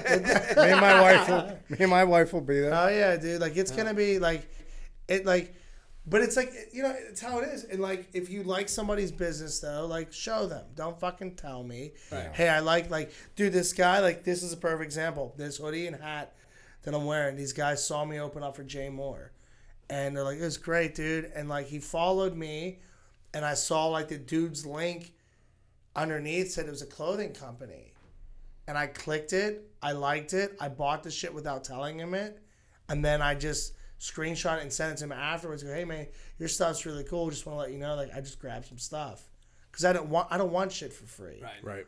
You know what I mean? Like that's like what pisses me off is like I have tickets that are forty five dollars, and these are the most my tickets have ever been. Right, but and people can't go. They're like I can't afford it, but then they'll go see somebody like Amy Schumer for four hundred fucking dollars, sit in mm-hmm. nosebleeds, mm-hmm. and her be one eighth as funny as I am. Right. Right. So it's not If- if I- that. yeah, it's not that you don't have that money. You don't think I'm worth that. Mm. Yeah, that hurts. Yeah. So and that's okay. You know what? And that's not and that's that's small business, right? I Yeah. mean, that's that's you know anybody that's starting a small business that you know your friends and family, they're your buddy. And you know, I started a small business, and there's crickets, but then they'll spend thousands of dollars on Amazon or Walmart or whatever. Yeah. You know, Christmas time comes, and you're, they're not in the mom and pop shops No. that, that they can make a difference. They're buying shit on Amazon. Right. I mean, it's just that's the way Yeah. society is. I right want a now. handout. How many? How many? Until they need People ask for something. free tickets. Yeah, can I get free tickets? Dude. bro? Right. Can He's get- already giving you Yeah, sandwiches. can Bro, I- yeah, I mean, you you don't even No, want I'm to saying, know. but like you have to deal with that. right? Always, and it's like, hey, dude, I want to come support you. Hook me up with some tickets. I go, how the fuck does that support me? It's not Right. supporting you. Just That's like sitting me there going to my buddy who's like a doctor. Hey, I want to support your practice, dude.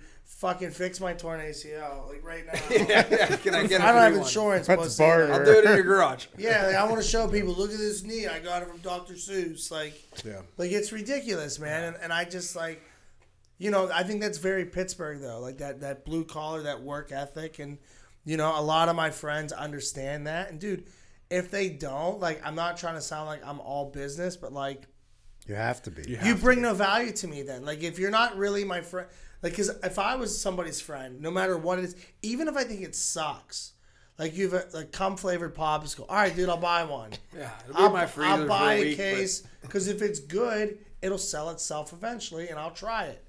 But like, if you're like, oh, I want free tickets, like, Yeah. then again, like if you've been to one of my shows just one time, that's enough. You don't have to keep coming. I don't. I don't expect that, but it's just one of those things where it's like. Oh, you want groupies? No, well, I have them though. Like I do have like a group of guys and girls that always come to shows, and I love that, and I'm so grateful for that. But like, I'm at a point now. My business is 16 years old. If you're not on board now, when the bandwagon comes around, and I am selling out PPG in like fucking five years, you're not coming. I'll make the ticket so expensive you can't afford to fucking go. You know what I mean? Well, we talked. Uh, we all actually went to high school together. Where'd you So go? We went to Riverview. Okay. So we all went to school together, and he- he- Jerry's my accountant in full disclosure. And Same. so I run a huge delivery route. We go from Pittsburgh to Evans City with dry cleaning. Yeah. And one of the things that we've talked about is I probably have 15 customers in my hometown. 15. I have a thousand all around it, but 15 in my hometown. Yeah. And one of the things we always peg it on is jealousy. It's Yeah. like some people just don't want to see you do well. well, is your business near them? Well, we deliver to their house, so they don't even. So have it doesn't to leave. matter. It doesn't matter. But they won't. They won't. They'll Yeah. use the guy down the street. Dude, it's literally like I can bring a bag of clothes to my office. A guy rolls up in a truck, takes the bag, and a couple days later comes back with everything hanging in hangers perfectly. Here you go. Here's your shit. So how many CPAs do you have at your place? I have. Uh, I just put an ad out for another one, so we're up to. I don't know. I think we have eight employees now. Like, total. here's the thing though. Like, you are the guy to like be the connection for everything. Right. Oh, 100 percent. Like, I worked at I worked at a company called Paychex, and we did payroll. Mm-hmm. and like it's really hard to get relationships with CPAs and, and accountants. You know what I mean? Like, and so like, like you like you know business better than everyone because everyone's reaching out to you because you know everyone. So that, I get that all the time. Everybody jokes around, like all my fam, like family and friends.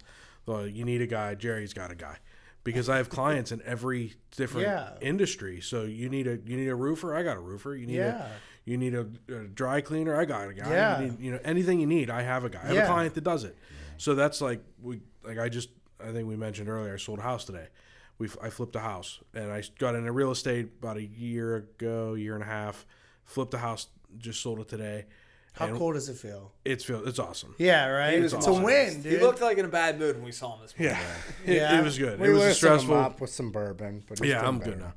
Um, but when I first started and I, you know, getting into real estate, and I have a lot of clients that do real estate. What, what do you? Oh man, I struggle so much getting guys to do this and guys to do that, and I'm like, yeah, well, yeah, I don't, I don't think I'm gonna have that problem. Well, why? Because I have clients that do all that stuff. Yeah. And when they call me, they want me to answer the phone.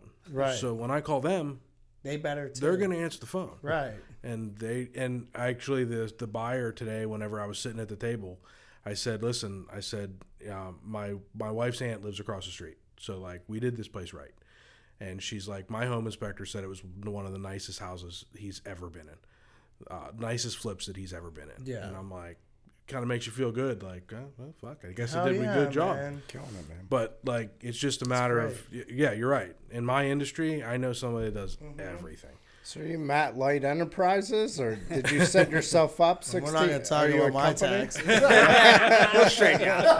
i'll get you straightened He out knows a guy. yeah, no, but I mean, like when I do need all that, Yeah, let me know. Texas Yeah. doesn't have an income tax, so Yeah. I can still do your taxes here. perfect. and you know what's funny is when I bought my business, I failed to think about taxes, and I think I called him like April, or April 11th. and was like, Yeah. "Hey, there's this thing uh, called taxes."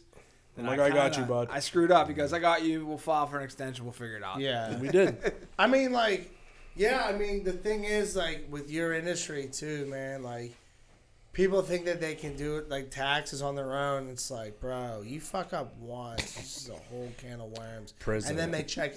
eh, Well, for the most part, though, I don't think you do go to jail if you fuck up on Not your on income tax. On income tax, you just get slammed with penalties and interest. But then the problem is, like I think what you were saying, you mess up one year, they're, They're looking checking them back all. three. Yeah, we, we try Yeah. to keep all the red flags down. Yeah. that's that's the goal. Yeah.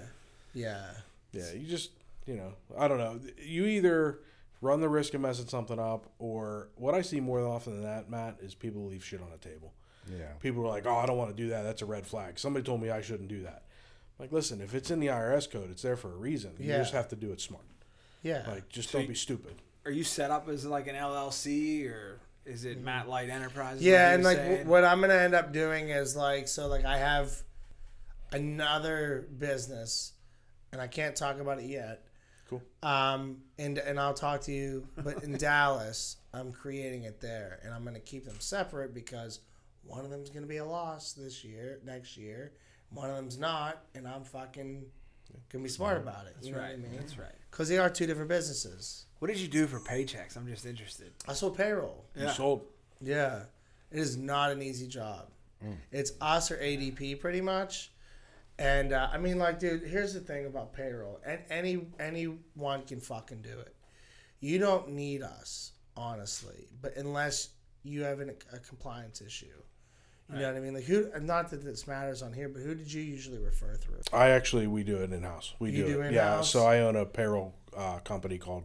It's actually a sponsor for the show, Paymark Payroll. Yeah, so that's Um, my favorite yeah. company now because Paychex fired me, suck my dick. Yeah. Bob Fogelson. But Bob you're right, it- Was- do you know Bob? Fogel? No. He's like the territorial manager. Dude has the worst timing ever to call me to sign me up for Paychex. I'm like, Really? I got a guy, dude. Leave me the fuck alone. Yeah. You're My right guy. in the it's fact my that payroll like, guy. it's not necessarily. I mean, payroll processing is not super complicated. The IRS has made it. Uh, these places because now you have to do everything electronically. Yeah, They've made it a lot more complicated. Yeah. But the problem is, is if you fuck up payroll, that's a shit that gets you put in jail. hundred percent. That's Yeah, prison. That's like prison shit. for like like I would come up to you like if I knew you, I'd just say, hey, listen, is there anything you want me to take off your hands? Right. Or like, do you want us to buy your book off of you if you're fucking just overwhelmed with clients? Yeah. But I would never like, dude. Like, I always did well in sales because I was just honest. I was like, hey, dude, listen, I'm gonna say there's a promo code. The truth is this: I'm lowering my commission because I gotta hit my quota, and I got three fucking days. This is the lowest price I can give it to you. if you don't do it in the next three days, guess what? Next month in January, I'm going full price. Unless I can't hit my quota again. then in the last three days, I'll be right the fuck back I here. would I would love to have had. Sounds like, like, a, you got a sales. I'd love to have a I mean, you GoPro in your expand to car Texas. You're when set. you leave like a small business that, that Yeah. was like I'm not signing. You were like, you know, like Oh, no, not if like they the don't- comedian could just but, mow but the them thing down. is, though, is if you know, if, if whatever your industry is, the biggest key is you're the expert. Mm-hmm. Let them talk the whole time, and then when as soon as you say something stupid, I'm gonna expose every wound that you never knew you fucking had. and then they're like, "Oh my god, I didn't even think about that." Okay, cool. So I'm gonna fucking salt your wound, and then I'm gonna kiss it and make it feel better, and now you love me. That's why we have a business podcast and we brought in the one man wrecking ball here. Uh, He So, the, knows, so the company in Dallas is it going to be called Paychex Light? It is. It is it's an entertainment company. Nice. It's. Uh, I mean, I don't give a fuck. I'm doing a bus. I'm Okay. gonna create a bus in in Dallas. How'd you get involved with the Burgh Bus? So the Burgh bus was, um, you get a cut. What's up? dude. So here's what it was. The Burgh bus. I saw on Instagram the Burgh bus followed you. I'm like, what the fuck is this? and it was like comedy tours, and I'm like, oh, that sounds awful. Sounds so fucking stupid, right? Then I then I was like, but I'm interested. Like I'm curious because like they followed the worst comedians in Pittsburgh. and they wouldn't follow me. So I was like, I'm not following them. Fuck them, you know? Then they followed me, I followed back. They reached out and they were like, Hey, listen, we know you're like the Pittsburgh guy when it comes to comedy. Like you know Pittsburgh shit. You talk about Pittsburgh. We would love to have you be a part of the bus, you know? And then we negotiated on on price and I said, "But what what is it?" You know, cuz I don't want to be like uh, Andy Warhol jacked off a dude under this bridge, and then he painted soup cans over here. Like, I, I don't. That's not interesting. It's not who I am. It's not what I want to do. If I wanted to do a regular job, I'd had a regular fucking job. They were like, "Listen, we want it to be a fun experience on a bus and learn a little bit of, little bit of facts." I was like, "Can I try it out?" And they were like, "Yeah." So I did it one time, and they wrote on it, and we were like, "Yeah, this is perfect." So pretty much it's tailgating on a bus. It's awesome. I roast people, we drink, we sing, we dance, we play drinking games. Dude, it is it is the it's the number one reason why that I still love doing stand-up comedy because it keeps my brain sharp, it keeps me fresh. I, I'm introduced to people that probably would have never seen my comedy outside of this.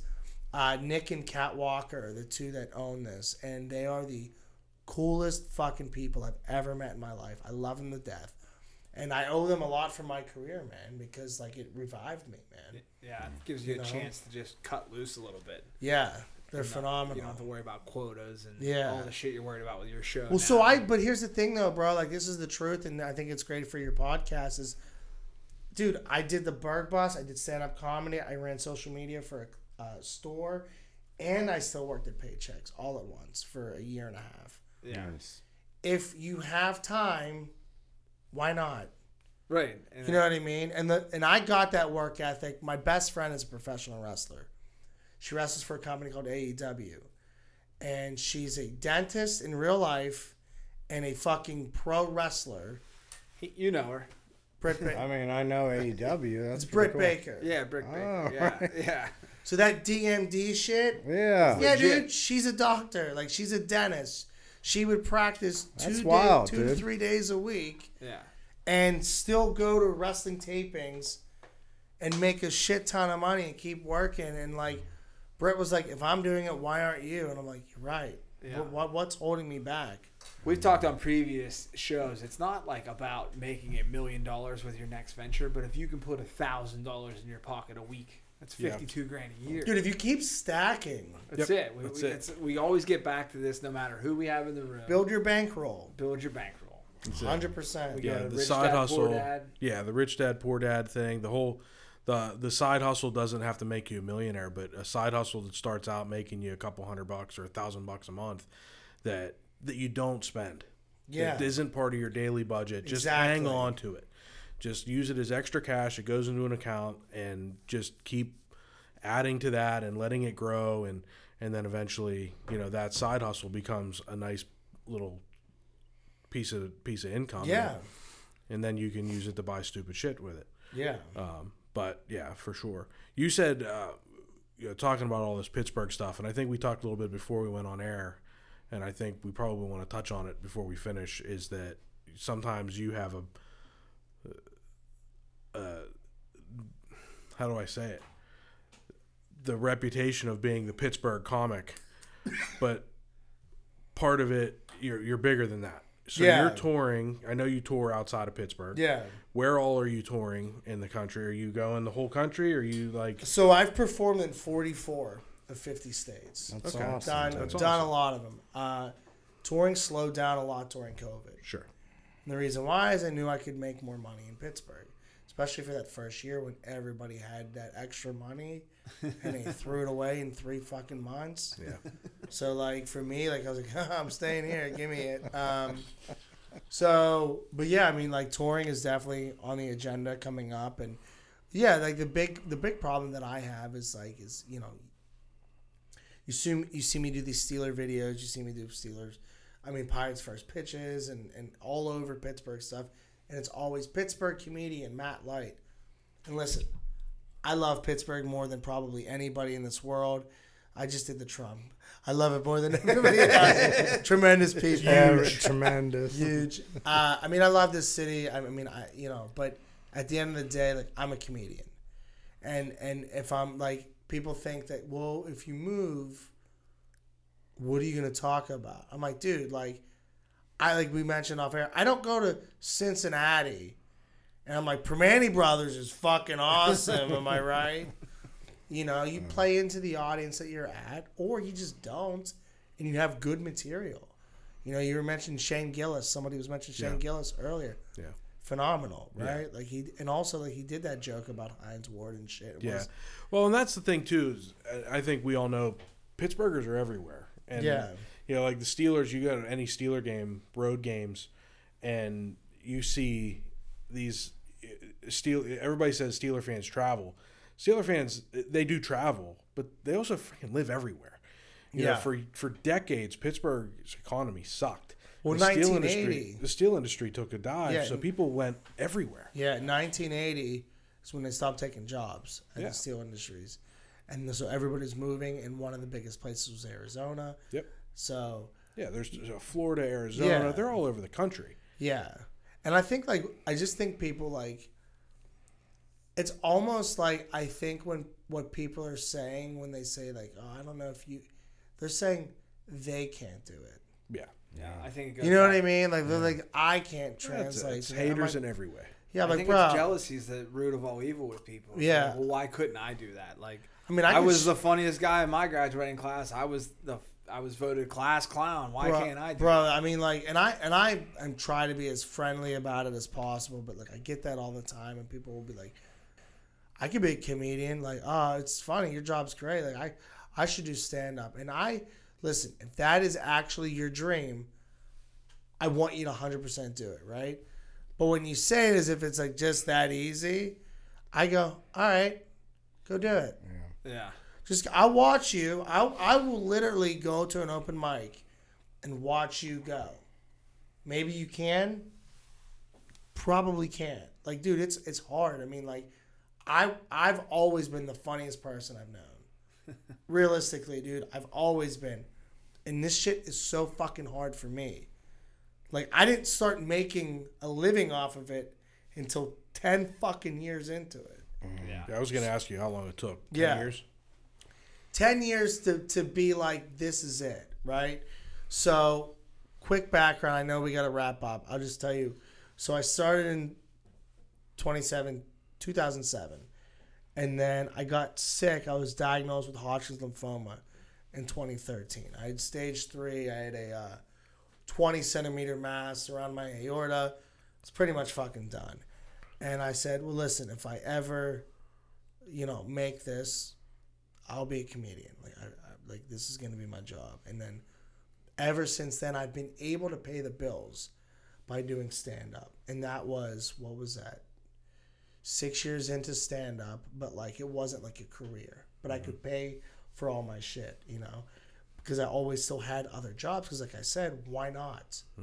Why not make money doing other things? You know what I mean? And so I did that, and uh, I mean that was my big wake up call for me. Like when you get news like that, you know, you're like, fuck it. Like I'm gonna do what I want. You know what I mean? Like, dude, like I was fearless. I was at open mics with fucking.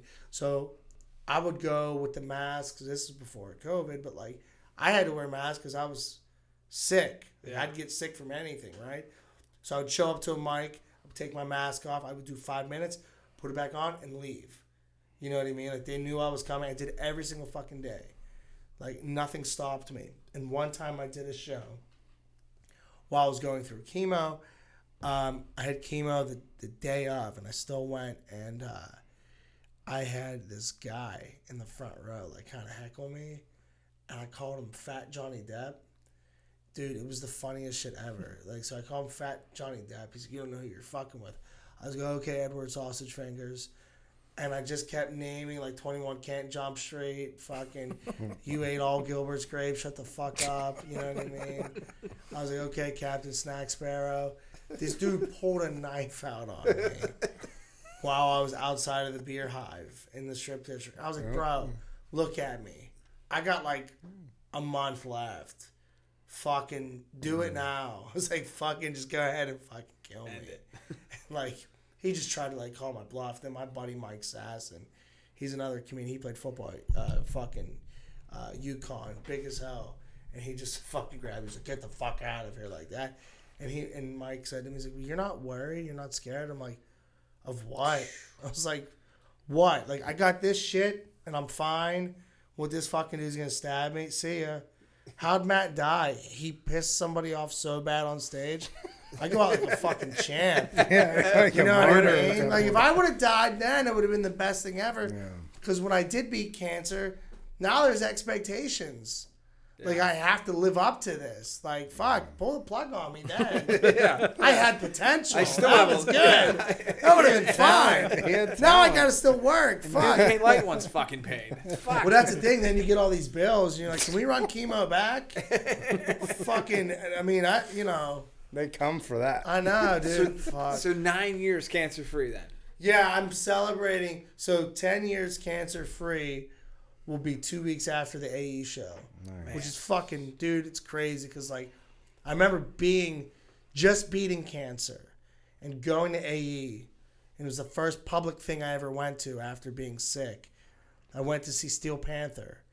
Uh, and I just remember being at that, and I was like, this is fucking awesome. And so, like, 10 years later, to be performing there, dude, it's full circle. It's like the fucking coolest thing in the world. That's, That's awesome. awesome. Yeah, thanks, man. See, that's that's like one of the things. Like when we, like obviously we asked you to come on here, then you start looking into your background, and it's like, People are scared to talk about it. well, no, I'm- you- I'm you're just fine more than a comedian, dude. Yeah. it's like you're a business owner. You are your own business. You had your own life in your own hands. You wore that mask before anybody else had to. Yeah, you, and I'll you're never s- fucking wear it again. You're like Eminem. You're still out here saying "fuck the free world." Yeah. like let's go. Yeah, man. That's awesome. So, you want to bring us home with this? Yeah, so you're uh you're on stage the 16th, right? Let's That's plug you a little bit. Let's yeah, you that. guys, uh, you guys can all get tickets. Uh, it's still available on axs.com. Stage AE. The show doors open at six thirty. Show does not start until eight thirty though. We did that because the Pittsburgh Steelers moved their game to four thirty. They'll be done at seven thirty. You'll be able to celebrate the Colts' victory because we're probably not going to win that fucking game. we are at a point where the team is pretty miserable. Uh, but anyways, yeah, there's still um, realistically, I'd say about 300 tickets left. Okay. Uh, and we sold 900, so we're we're we're getting there. So it will sell out. The thing about the reason why I tell you how many tickets are left, because I know it's gonna sell out, but I, I tell people this because my other shows were just all general admission, first come, first serve, right? So the longer you wait, the further back you're fucking sitting. Because the front seats are gonna be gone, gone, gone, gone, gone. You know, it doesn't matter when you get in on time, it's what ticket you purchase. Because it is a seating event and people think AE you're standing and no, like it's all seated. So uh, the quicker you, you you know you get them, the better. There's better. no your are. rotundas in stage AE. huh? Right, right, right, right. Yeah. No Renegade. Well, I might come out to Renegade. We'll see. You probably Well, should. if they win, Well, th- so that was my thought process. So I was gonna bring out the trophy and come out to Renegade because it's my last show in Pittsburgh, right? And I was gonna do all that, but then I'm like, if they lose, fuck that. wear the baseball uniform. There's always next year for Yeah, the there's. Pirates. You know what? If I wear a Pirates jersey and I bomb, it was expected. There's no expectation. The bar is so low with a fucking P on my hat that I would be good. Wow. Oh, oh man. Yeah, this has This is been a good time. This has been fantastic. We Oh yeah, man. Thanks we were having nervous. me. We're not gonna lie. We were a little bit like we are like, what the fuck are we gonna talk about? And then when we started mm. talking to each other, we are like, you know, It's just still at a bar. business. It's just guys at a bar, and it's a business. Yeah, we're at the trough urinal at Lernerville, just trying to figure it out. sword fight it. Sword fight it out, bros. Who do you think has the smallest in this room? Nah, it's me. It's definitely me. I'm five five, dude. Matt, this is uh, definitely a good time. How do people find you on social media? Yeah, the best way to find me on social media is on Twitter. I'm at Matt Light. On Instagram, I am Matt Light Comedy. Uh, on TikTok, I'm at Matt Light. And on Facebook, just search Matt Light and you'll see me with the little stupid blue check mark that makes me feel important. Well, you should. My six year old, I told her, I says, We're we got a guy on the podcast, he has a blue check mark. I pay for it, so Well, Matt, we'll see you on the 16th. Yeah, man. Congrats on uh, being a cancer survivor. Seriously, that's Thank you, awesome man. stuff. It, This Yeah. has been a great episode. Wish you nothing but the best in uh, Dallas, even though it's pretty shit. I did want to ask, oh yeah, go ahead. why the fuck did you have a Cowboys jersey on? It's Thanksgiving, bro. but so, It's a sweet jersey. Thanksgiving, they play every year. all right, all right, fair So I fucking hate the Cowboys. All right. You will never worry about me jumping Okay, ship. you Glad to passed. But listen, out. next time I'm in town, let's do this again. For Oh, sure, yeah, man. Yeah, Thank you. follow up. Yeah. Oh yeah, Thanks, Matt. yeah, man. Awesome. Thank you for listening to Between Two Bridges, a business to business podcast. Find and follow us on your preferred podcast streaming platform. Like and subscribe, and leave us a rating and review. You can join us socially on Facebook, Instagram, TikTok, and Twitter. Yes, we still call it Twitter. You can email the show at info at betweentwobridgespodcast.com. Until next time, make it till you rake it.